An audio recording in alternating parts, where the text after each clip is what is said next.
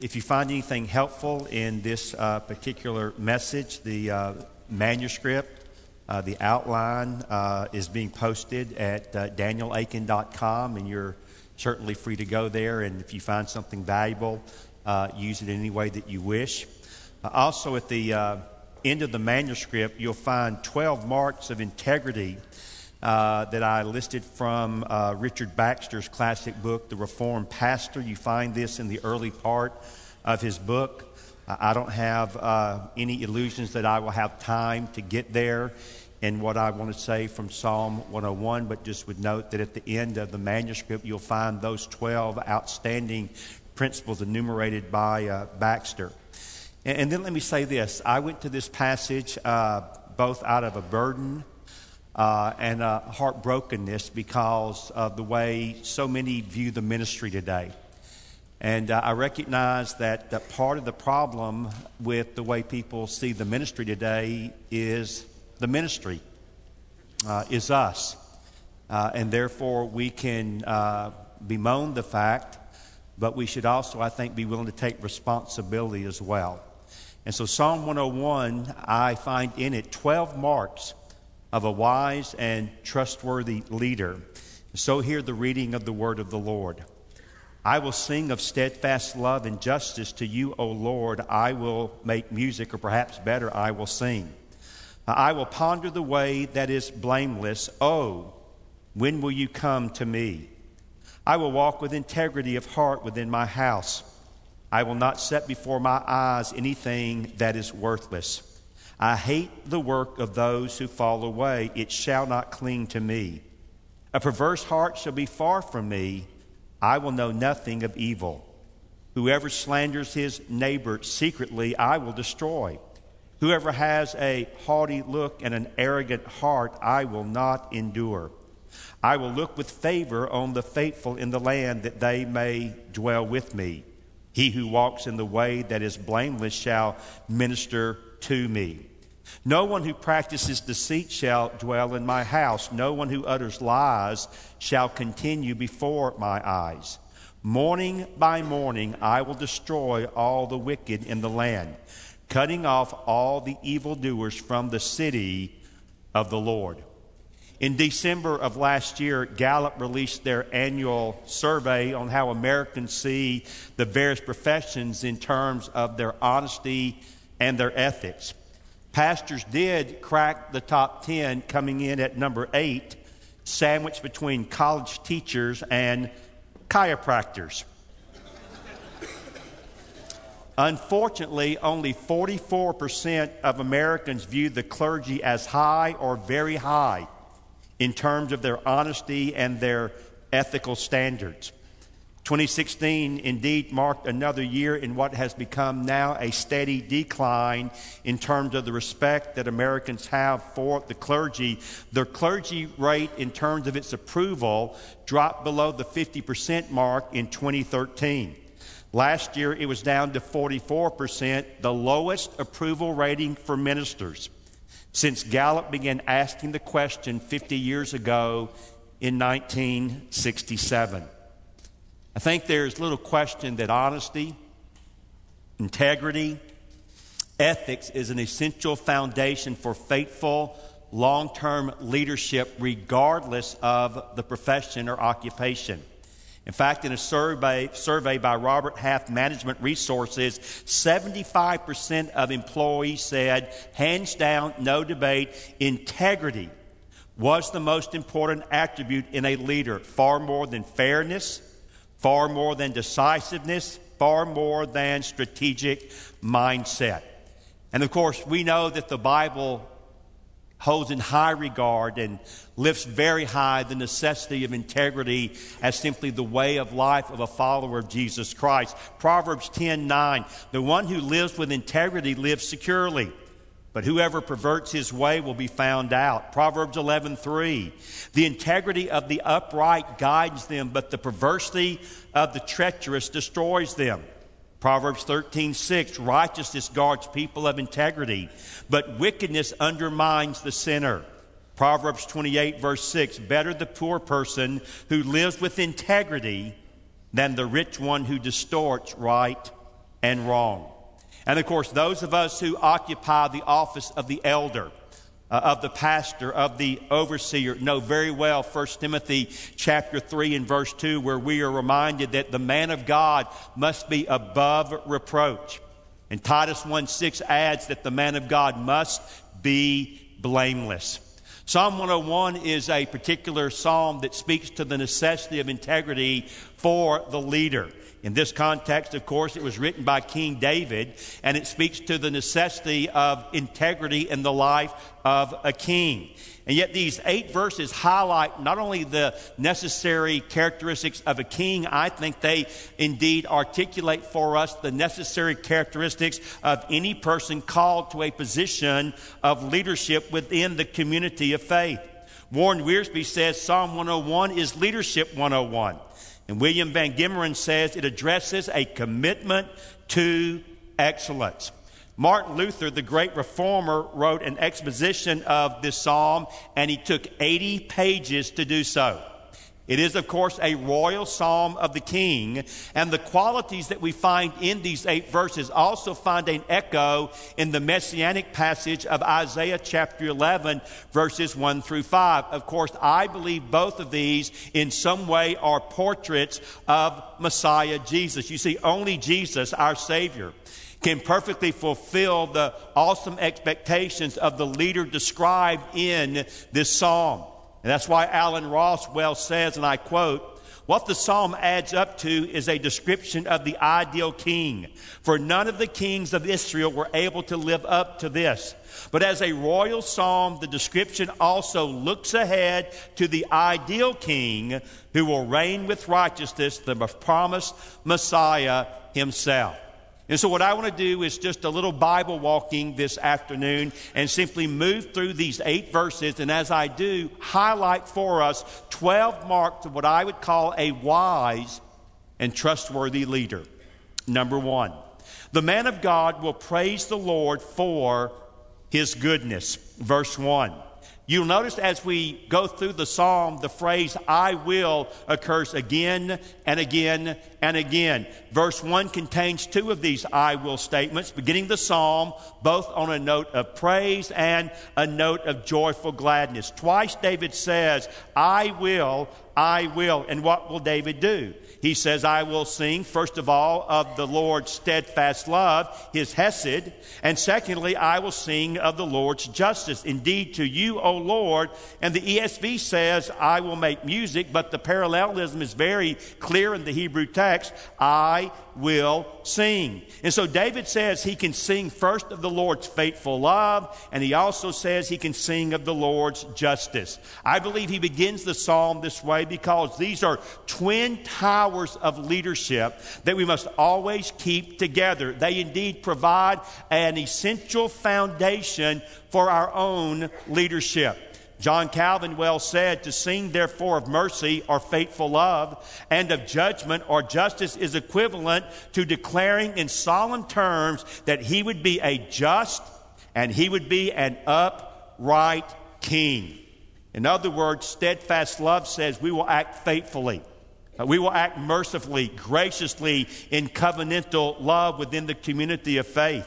Justice says we will act righteously and we will act fairly and we will celebrate and sing of these perfections as we see them in our God, but then we will also pursue them as essential qualities in our own lives as faithful leaders in covenant with God's people. Spurgeon said it this way He sings best who works best for the Lord. And our work for the Lord then should be characterized both by Hesed, by covenant, steadfast love, and it should also be characterized by justice. Number two, the man of God will also walk in the way of integrity. Praise for our Lord's faithful love and justice should find a companion in our commitment to live and also to act toward others in faithful love and justice. Thus, David will say in verse 2, I will ponder the way that is blameless. The Holman Christian Standard, the Christian Standard Bible says, I will pay attention to the way of integrity. Actually, you find the idea or the word itself, integrity, three times in this passage of Scripture. The uh, ESV translates it blameless, but it is again the same Hebrew word in all three instances, and I think better translated by the word integrity. Furthermore, you could translate the first part of verse 2 I will ponder the way that is blameless. You could translate it I will pay attention. And what will I pay attention to? I will pay attention to the way of integrity. In other words, the wise and trustworthy leader is a Psalm 1 kind of man. He is a 1 Timothy 3 1 through 7 kind of man. He is above reproach. Uh, he is blameless in his conduct.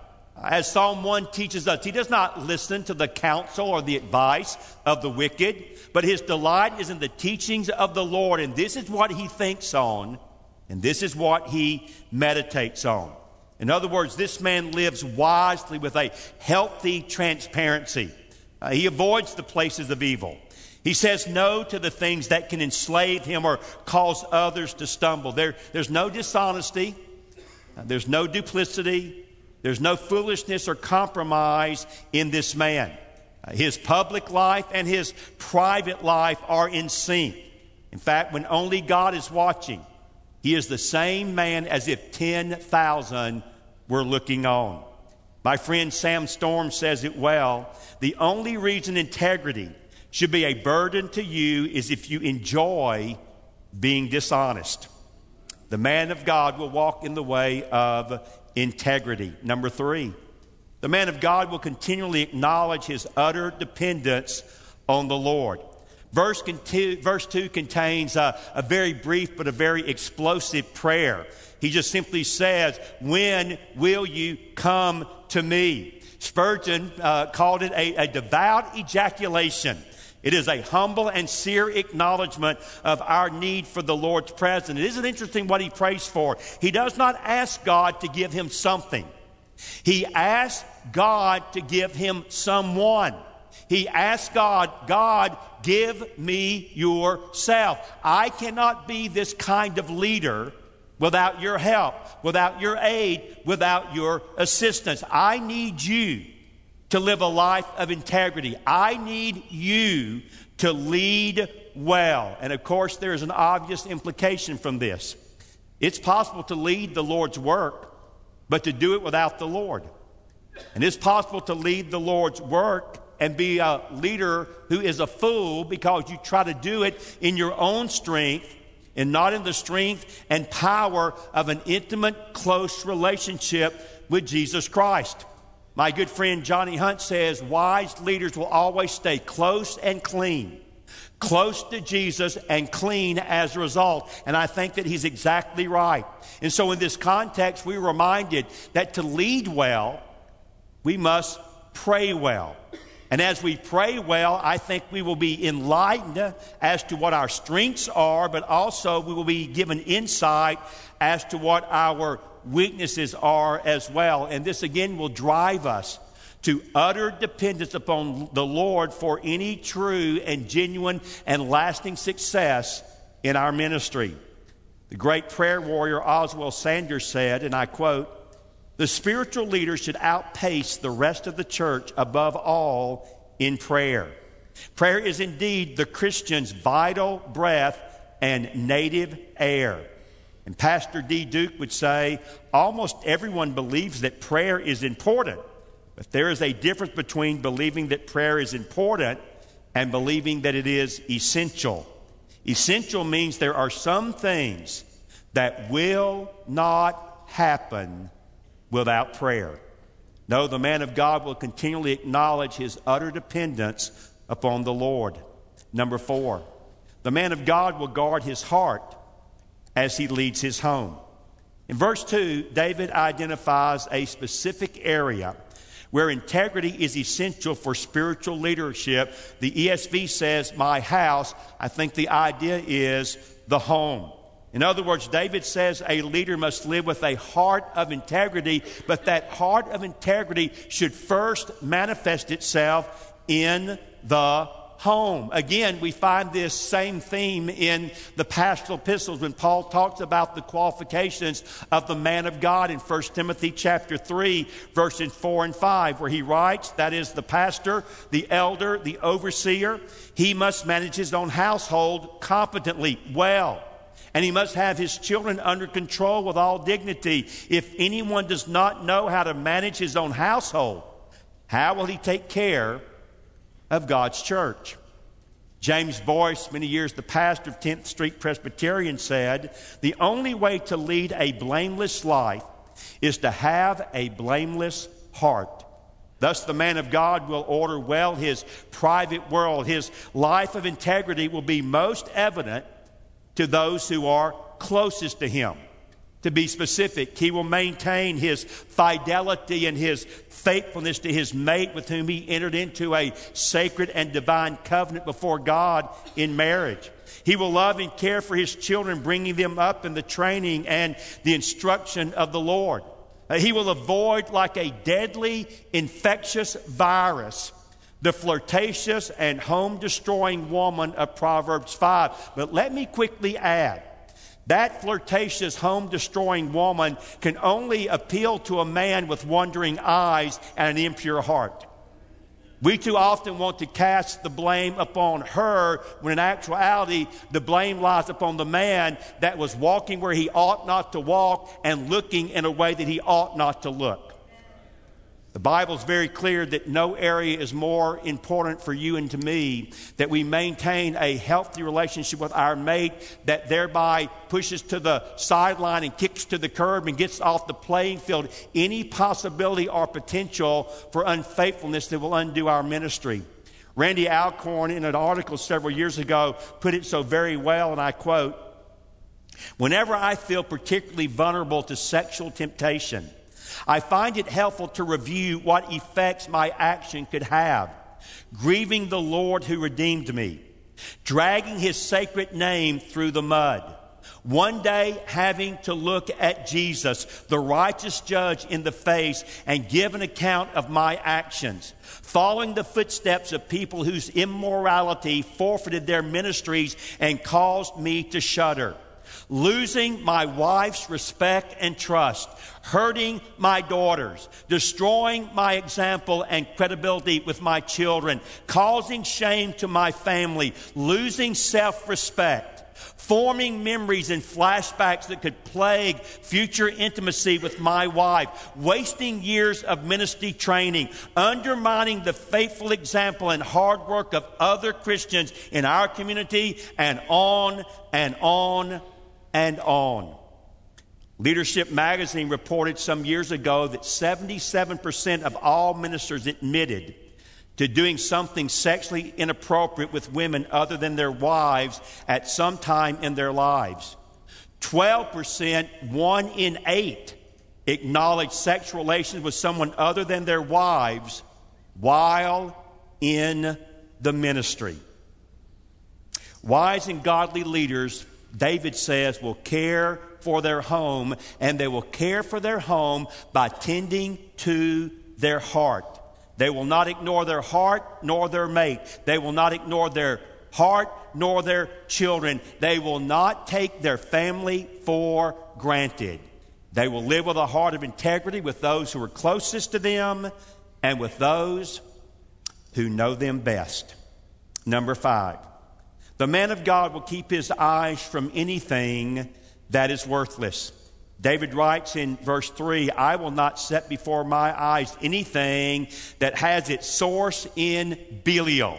That is the literal Hebrew for the word translated worthless. In other words, David says, I will not put a worthless thing in front of my eyes. The word anything speaks of the absolute and the comprehensive nature of this commitment and this conviction. Anything worthless, anything vile, anything wicked, I will not set before my eyes. Why? Because David knows the intimate relationship that exists between the eyes and the heart. And thinking about what we just read, I could not help but be reminded of the wisdom of Job in chapter 31 and verse 1. I have made a covenant with my eyes. How then could I look inappropriately at a young woman? No, I will remember the counsel of Proverbs when it comes to the importance of my eyes. Proverbs 17 24. Wisdom is the focus of the perceptive, but a fool's eyes roam to the ends of the earth. The Bible says, do not put before your eyes anything that is worthless. And of course, to counter that is that we put before our eyes that which is worthy, that which is right and good. Again, I think Hebrews 12 2 helps us here, does it not? Fixing your eyes on Jesus, the author and finisher of our faith. That's where our gaze should be directed. Number six, the man of God will hate what is wrong and he will not let it get a hold on him. Having nothing evil before his eyes, a wise and trustworthy leader will hate the work of those who, the text says, fall away, those who walk away from the truth. David says, literally, as it's translated in the Christian Standard Bible, I will hate the practice of transgression. Again, the ESV translates it, I will hate the work of those who fall away. In other words, the wise leader will maintain his personal purity in part by hating and not tolerating evil.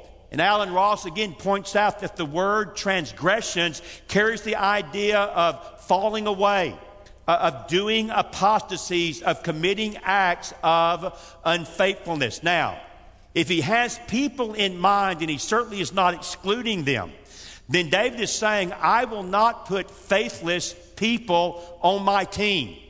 I don't care how charismatic they are. I don't care how gifted they are. I don't care how much talent they have. They will not be welcomed in my world. They will not cling to me. In other words, their unfaithfulness to the things of God as an ongoing lifestyle is a disqualifying, disqualifying marker for them to have any close, intimate relationship with me. Spurgeon is right. Hatred of sin is a good sentinel for the door of virtue. David says the man of God will hate what is wrong and will not let it get a hold of him. Number seven, the man of God will not welcome evil persons into his inner circle. Verse 4 A perverse heart shall be far from me. I will know nothing of evil. Now, I think it vitally important for us to be reminded again this afternoon of how crucial it is that as leaders, we have a good, healthy biblical theology of the heart. A good, healthy biblical theology of the heart, and especially as we would consider those that we might invite into our inner circle of influence and our inner circle of leadership. Thus, we need to recall Jeremiah 17 9. The heart is more deceitful than anything else and incurable. Who can understand it? Psalm 51:10 God create a clean heart for me and renew a steadfast spirit within me. Proverbs 4:23 Guard your heart above all else for it is the source of life. Proverbs 10:8 A wise heart accepts commands but foolish lips will be destroyed. Proverbs 16:23 The heart of a wise person instructs his mouth. It adds learning to his speech. Proverbs 27 19, as water reflects the face, so the heart reflects the person. And then the words of our Lord Jesus in Matthew 12 and verse 34 brood of vipers. How can you speak good things when you are evil? For the mouth speaks from the overflow of the heart. David says a godly leader must hate the practice of transgression and not allow it to cling to him. Verse 3. He now says in verse 4 that a godly leader will not come close to a devious, to a perverse heart. It will be far from me, he says. Indeed, he goes on to declare, I will not be involved with evil. Now, notice the order. David begins with himself, but he also speaks concerning those he would consider for his inner circle as his close confidants. And once more, integrity is crucially important all the way around. A devious or perverse heart is a twisted heart. Its affections are warped. The choices it make will inevitably be evil. And so David admonishes us very strongly not to let such people, if I can use a modern day analogy, do not let such people on your bus. But if by chance you make a mistake and you let them own your bus, you have to have the convictions, you have to have the courage to kick them off. They're not reliable. They're not trustworthy. They will harm the church. They will infect negatively the morale and spirituality of your fellowship. Now, I know it's a secular book, but I would still commend to all of you this afternoon the book by Jim Collins entitled Good to Great, especially in the area of just common grace and common sense wisdom of how to build a good team. And of course, in that book, he says many, many good things. But the thing that has stuck with me the most since reading the book is that good leaders work very hard to get the right people on the bus and the right people in the right seat and to get the wrong people off the bus. He goes on to say, when in doubt about hiring somebody, don't. When in doubt, don't. And I would even go so far as to say this when you can't find the right person, wait and wait and wait and wait until you do find the right person. Because if you pull the trigger and hire the wrong person, you haven't solved anything. You compounded your problem. So much better to wait longer for the right person and to make the right call than to act prematurely, hire the wrong person, and make the wrong call. He makes the statement the old adage, people are your most important asset, is wrong. People are not your most important asset. The right people are your most important asset. And Charles Spurgeon said it well the need for extreme care, it, there is the need for extreme care in the choice of our intimates. And I have no doubt that Spurgeon is correct in that wisdom and that counsel. We all know this afternoon, do we not? That the people that we surround ourselves with can make us or they can break us. So David would say, first of all, you be the right person. And then David says, secondly, make sure you pursue the right person. Number eight, the man of God will give no place to slander or to gossip. Verse 5 is stated in very strong and direct terms. We need to remind ourselves, both with verse 5 and verse 8, of the poetic nature of the psalm that we are reading. It will help us in terms of a balanced hermeneutic. David says, Whoever slanders his neighbor secretly, I will destroy. In other words, a godly leader, as verse 4 tells us, will not be involved with evil. Now he makes a very specific application. I will destroy anyone who secretly slanders his neighbor. Uh, the message paraphrases it this way I will put a gag on the gossip who badmouths his neighbors. And Alec Motyer says, one covertly slandering associates, him I will exterminate. In other words, a secret slanderer is an evil gossip. And he is an evil gossip who spreads lies. He's a whisperer of untruth. He has an agenda, all right, but his agenda is to build himself up and tear others down. And he doesn't care to what lengths he has to go to tear other people down. He'll not stop. Uh, he'll not be bothered by truth or reality. His goal is simply to get his way, and it doesn't matter who gets knocked down. Doesn't matter who gets trampled. Doesn't matter whether it has anything to do with truth at all. And he does not mind making false accusations to destroy and ruin someone's reputation. Calvin said it this way a slanderer is like one who administers poison to his unsuspecting victim. He destroys men unawares.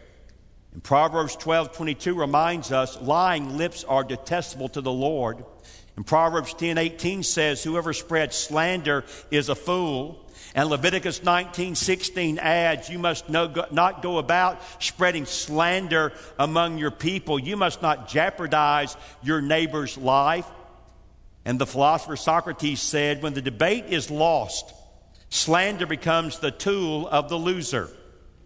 Samuel Johnson said, Slander is the revenge of a coward. And so I would just say, as we close this point, wise leaders will not run with cowards, and wise leaders will not run with losers. They will reject liars, they will separate themselves from gossips, they will have absolutely nothing to do with slanderers. Number nine, the man of God will seek out the humble and not the prideful. He'll seek out the humble and not the prideful. There's a threefold criteria set in negative categories in verse 5. He speaks of a slanderer, he speaks of one with haughty eyes, and he speaks of one with an arrogant heart. And by way of application, reverse the order and note the connection. An arrogant heart will lead to haughty eyes or an arrogant swagger. And that then will give way to a lying tongue. So the heart gives way to the eyes, which gives way eventually to the tongue. And once more, David says the godly leader will not tolerate this first in himself, but he will also not tolerate it in others. He will walk with integrity and at the same time seek out the same in others. He will silence slanderers. He will refuse to run with the prideful and the arrogant. He will set them aside uh, to negate their cancerous influence in the community of God's people. You see, haughty eyes are simply the outward expression of an arrogant heart. And arrogant and ambitious people are notorious for looking down on others and oozing what I call an air of superiority. Of course, we all know, do we not, that the opposite of pride is humility.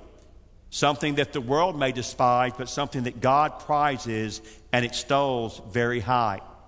That's why Oswald Sanders again says humility is the hallmark of the spiritual leader. And of course, we should be honest with ourselves this afternoon and note that very few of us like coming in second. Very few of us aspire to be runner up in any race or any contest. And so, again, the question is what is the cure? And the answer is a proper evaluation of ourselves in light of having and cultivating, I believe, the mind of Christ. That's why I always love to read whenever I do a wedding ceremony, Philippians chapter 2, verses 1 through 5. And I always point out that the mind of Christ is essential, I think, to having a growing and fulfilling and meaningful uh, relationship within the context of marriage. But I also remind them if you want to know what the mind of Christ is by way of illustration, uh, look at verses 6 through 8. But if you want to know what the mind of Christ is by way of explanation, look at verses 3 and 4. Do nothing out of selfish ambition or conceit, but in humility consider others as more important than yourself. Everyone should look out not only for his own interest, he should also look out for the interest of others. And Burke tomorrow will unwrap for us 1 Peter chapter 5, verses 1 through 11, which right there in the middle in verses 5 and 6, you hear this wisdom from the apostle. In the same way, you who are younger, be subject to the elders. All of you clothe yourselves with humility toward one another, because God resists the proud, but he gives grace to the humble. Humble yourselves, therefore, under the mighty hand of God, so that he may exalt you at the proper time. I shared with you three, I think, striking quotes about humility. C.S. Lewis, I think, was right. Humility is not thinking less of yourself, it's thinking of yourself less. John Flavel adds, They that know God will be humble, and they that know themselves cannot be proud. And Augustine said, If you plan to build a tall house of virtues, you must first lay deep foundations of humility. Number 10. The man of God will look to surround himself with people who are faithful and have integrity. Verse 6 I will look with favor on the faithful in the land, that they may dwell with me. He who walks in the way that is blameless shall minister to me. One of my spiritual heroes is the man Adrian Rogers. For many years, he was the pastor of the Bellevue Baptist Church in Memphis, Tennessee, and a three time president uh, of the Southern Baptist Convention. Uh, I did not agree with him at every point of theology, though I agreed with most of his theology. But the fact matter is, to be honest with you, we would not even be having this conference today if it were not for his influence and impact in turning Southern Baptists back to their historical roots in affirmation of an infallible and inerrant Bible. He was a fountain of wisdom, and I heard him say on more than one occasion A leaders hire A people, but B leaders hire C people. Now just think about that for a moment. A leaders hire A people B leaders hire and surround themselves with C people. David says, I think, very much the same in this verse. He says the man of God will be on the lookout for particular persons for his team. He says to be specific, my eyes will favor, will look toward the faithful of the land so that they may sit down with me so that they may be in close proximity to me. Then, in typical Hebrew parallelism, he adds, I'm looking for the one who follows the way of integrity, the blameless man. I'm looking for the faithful, the one who may serve with me as he sits down with me. In other words, verse 6 stands in stark contrast to verse 5. Furthermore, it picks up again the theme of the eyes that we saw in verse 3 and verse 5. There he said, I will not allow anything worthless before my eyes, and I will not surround myself with those who have haughty eyes, but I will seek out with my eyes the faithful and those who have integrity. Now, he didn't use this uh, particular uh, analogy in his talk earlier this morning, but I like what Mark said very much. I, I personally, uh, and I always have felt this way, I despise with a, uh, with a passion I cannot put into words the beauty contest and the horse race strategy of finding a pastor. I think it's stupid. I think it's dumb. I think people get hurt. I think it's ridiculous. I don't like it.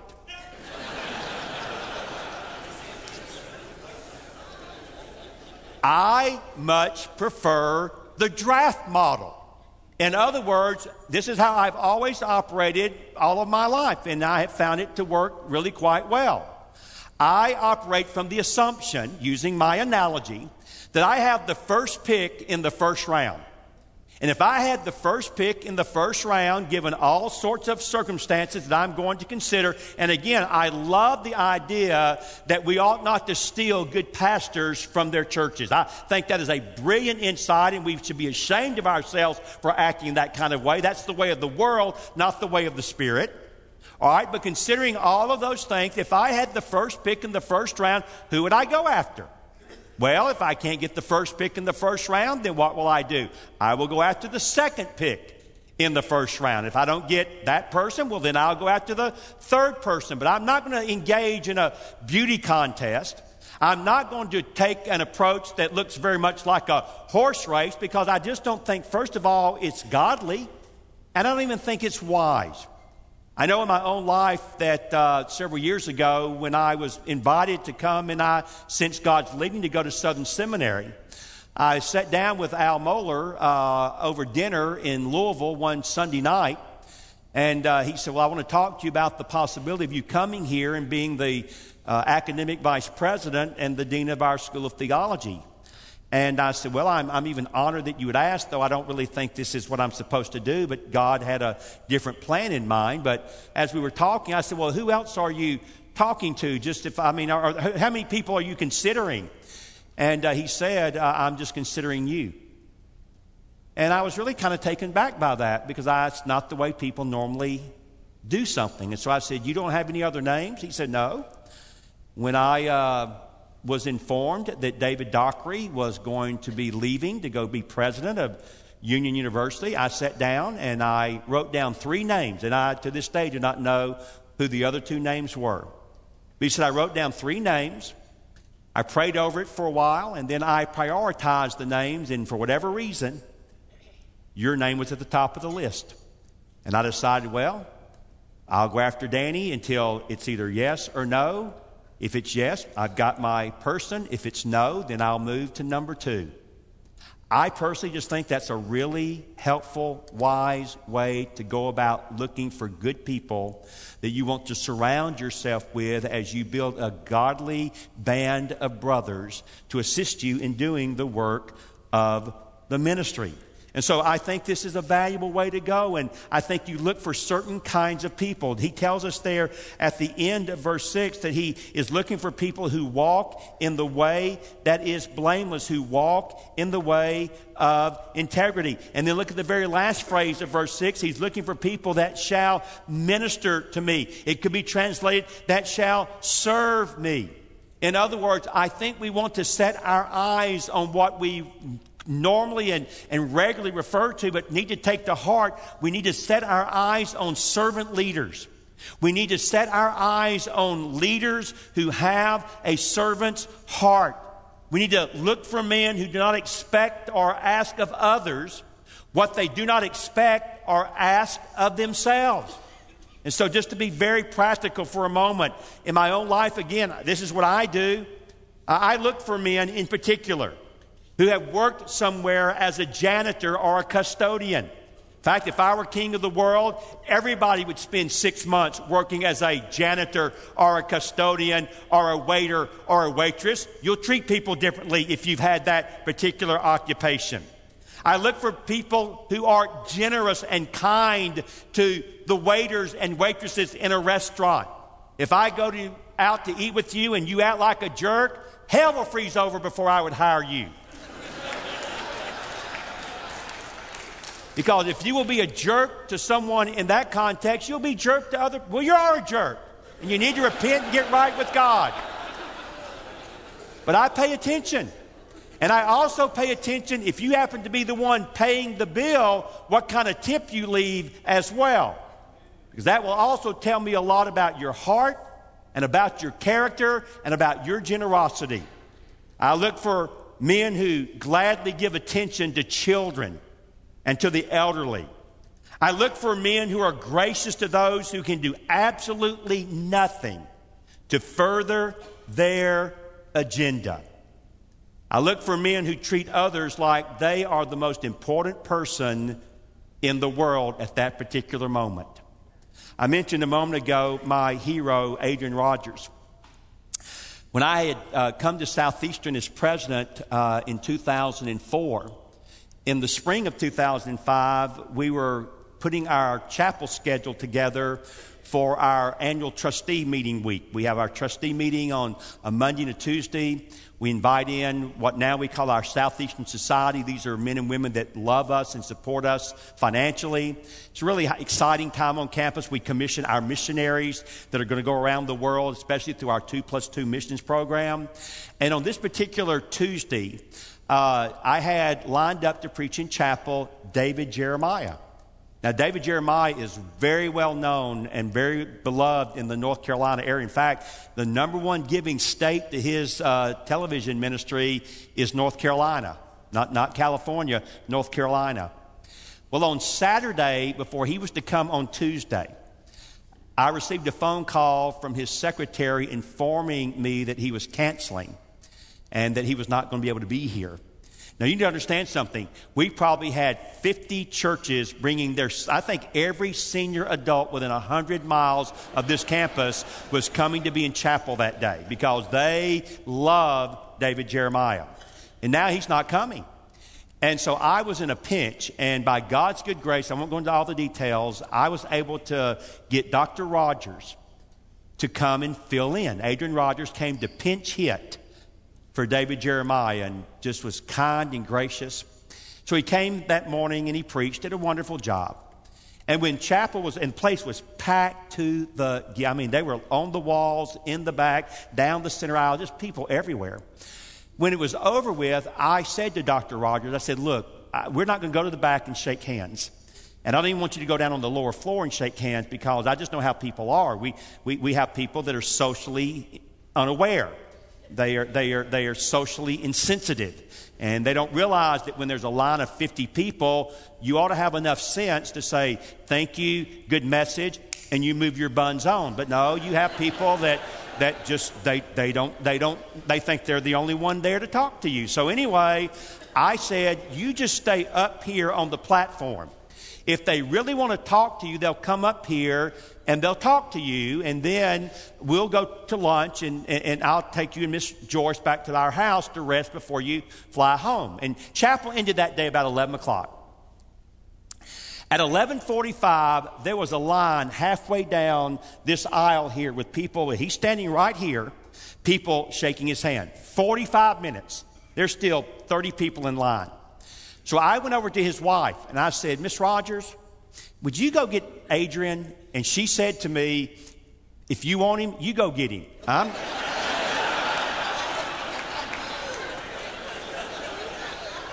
I, am not going anywhere.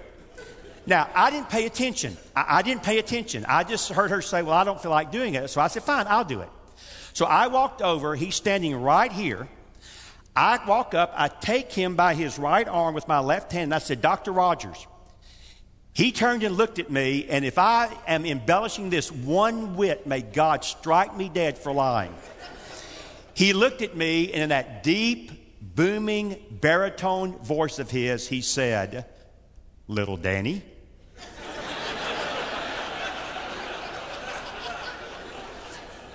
when I am ready to go, I'll let you know.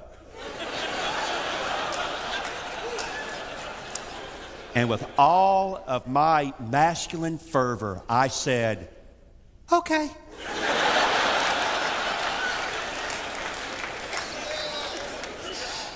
so I went back over by Miss Rogers and I sat down and she said, I, I warned you.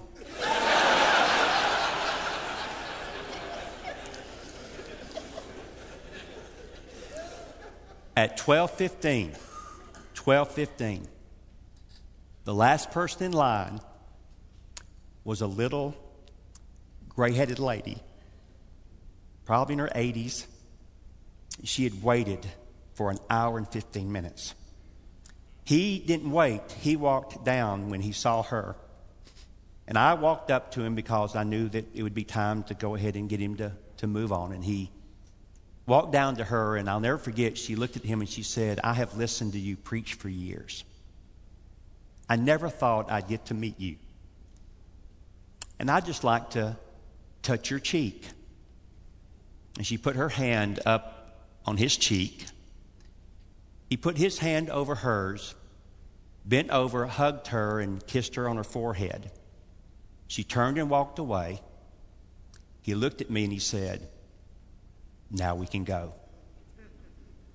I've never forgotten that. This is a man who is known all around the world. This is a man who pastored a church that ran 8,000 every Sunday. This is the man that was like, we called him playfully the godfather of the SBC. And yet he was not too big or too important to treat everybody like they were the most important person in the world. And it just reminded me I should never get so big in my estimation of myself that I can't treat other people like I myself would want to be treated. Number 11, and I'll hasten no man, or the man of God, will have nothing to do with liars and the dishonest. He says there in verse 7 No one who practices deceit shall dwell in my house, and no one who utters lies shall continue before my eyes. The language is clearly cast in the language of the king and his court, but the application is really easy to make for those of us called to leadership. Verse 5, we're told we must confront and deal decisively with slanderers and the arrogant. Now in verse 7, we are told we must do the same with those who act deceitfully and those who tell lies. David says, They are not welcome in my house. They will not live in my palace. I will not receive their counsel. They will not be retained to guide me.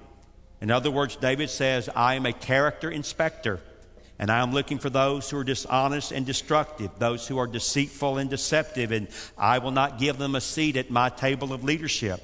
They will not be granted access to the leader's court. They are dishonest and they're unfaithful, they're hypocritical, they're liars, they're gossips, they're disruptive, and I will not welcome them into my council. Again, Calvin makes a direct application to those called to leadership, and he says this a wise leader, he will exercise discretion and care, that instead of taking persons into his service indiscriminately, he may wisely determine each man's character so as to have those who live a life of strict integrity as his most intimate friends. In other words, it really does matter, the Bible says, who we hang out with. It really does matter who we listen to. They are certain to influence who we are and how we live. And Spurgeon, again, in his uh, incredible artistic way, says it so plainly. If David would not have a liar in his sight, much less will the Lord. Neither he that loves nor he who makes a lie shall be admitted into heaven. Liars are obnoxious enough on earth. The saints shall not be worried with them in another world. The man of God indeed will have nothing to do with liars and the dishonest. And then, number 12, the man of God will not grow weary in the battles of good and evil. Verse 8, morning by morning, which is when judgment usually took place in the ancient world.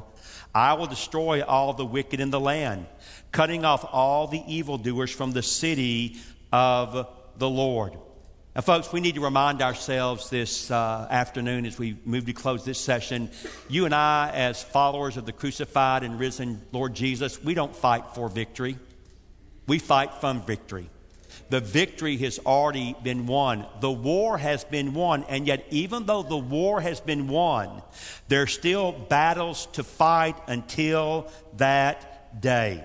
And the Bible tells us that wise and godly leaders will be vigilant in that fight, recognizing that as God's Army Rangers and God's Navy SEALs, if I might use those images, we must not grow weary in well doing. Now, again, the language in verse 8 is very strong.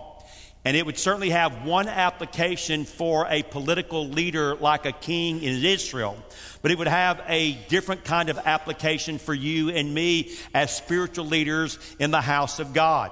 Let me be specific. The man of God, then, in a position of spiritual leadership, will confront evil.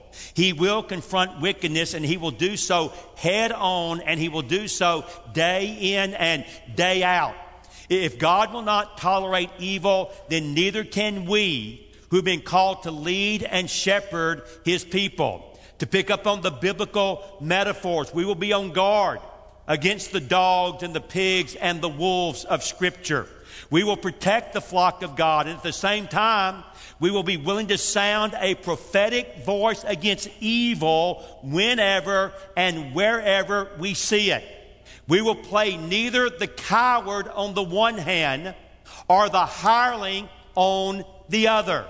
And as faithful servants of King Jesus, we will recognize that we need to permeate our churches as well as our culture with a Christian witness. To say it as it is said almost this way in the Baptist Faith and Message, living out the kingdom ethics of Scripture, we will be sight, salt and light to a wicked and darkened world.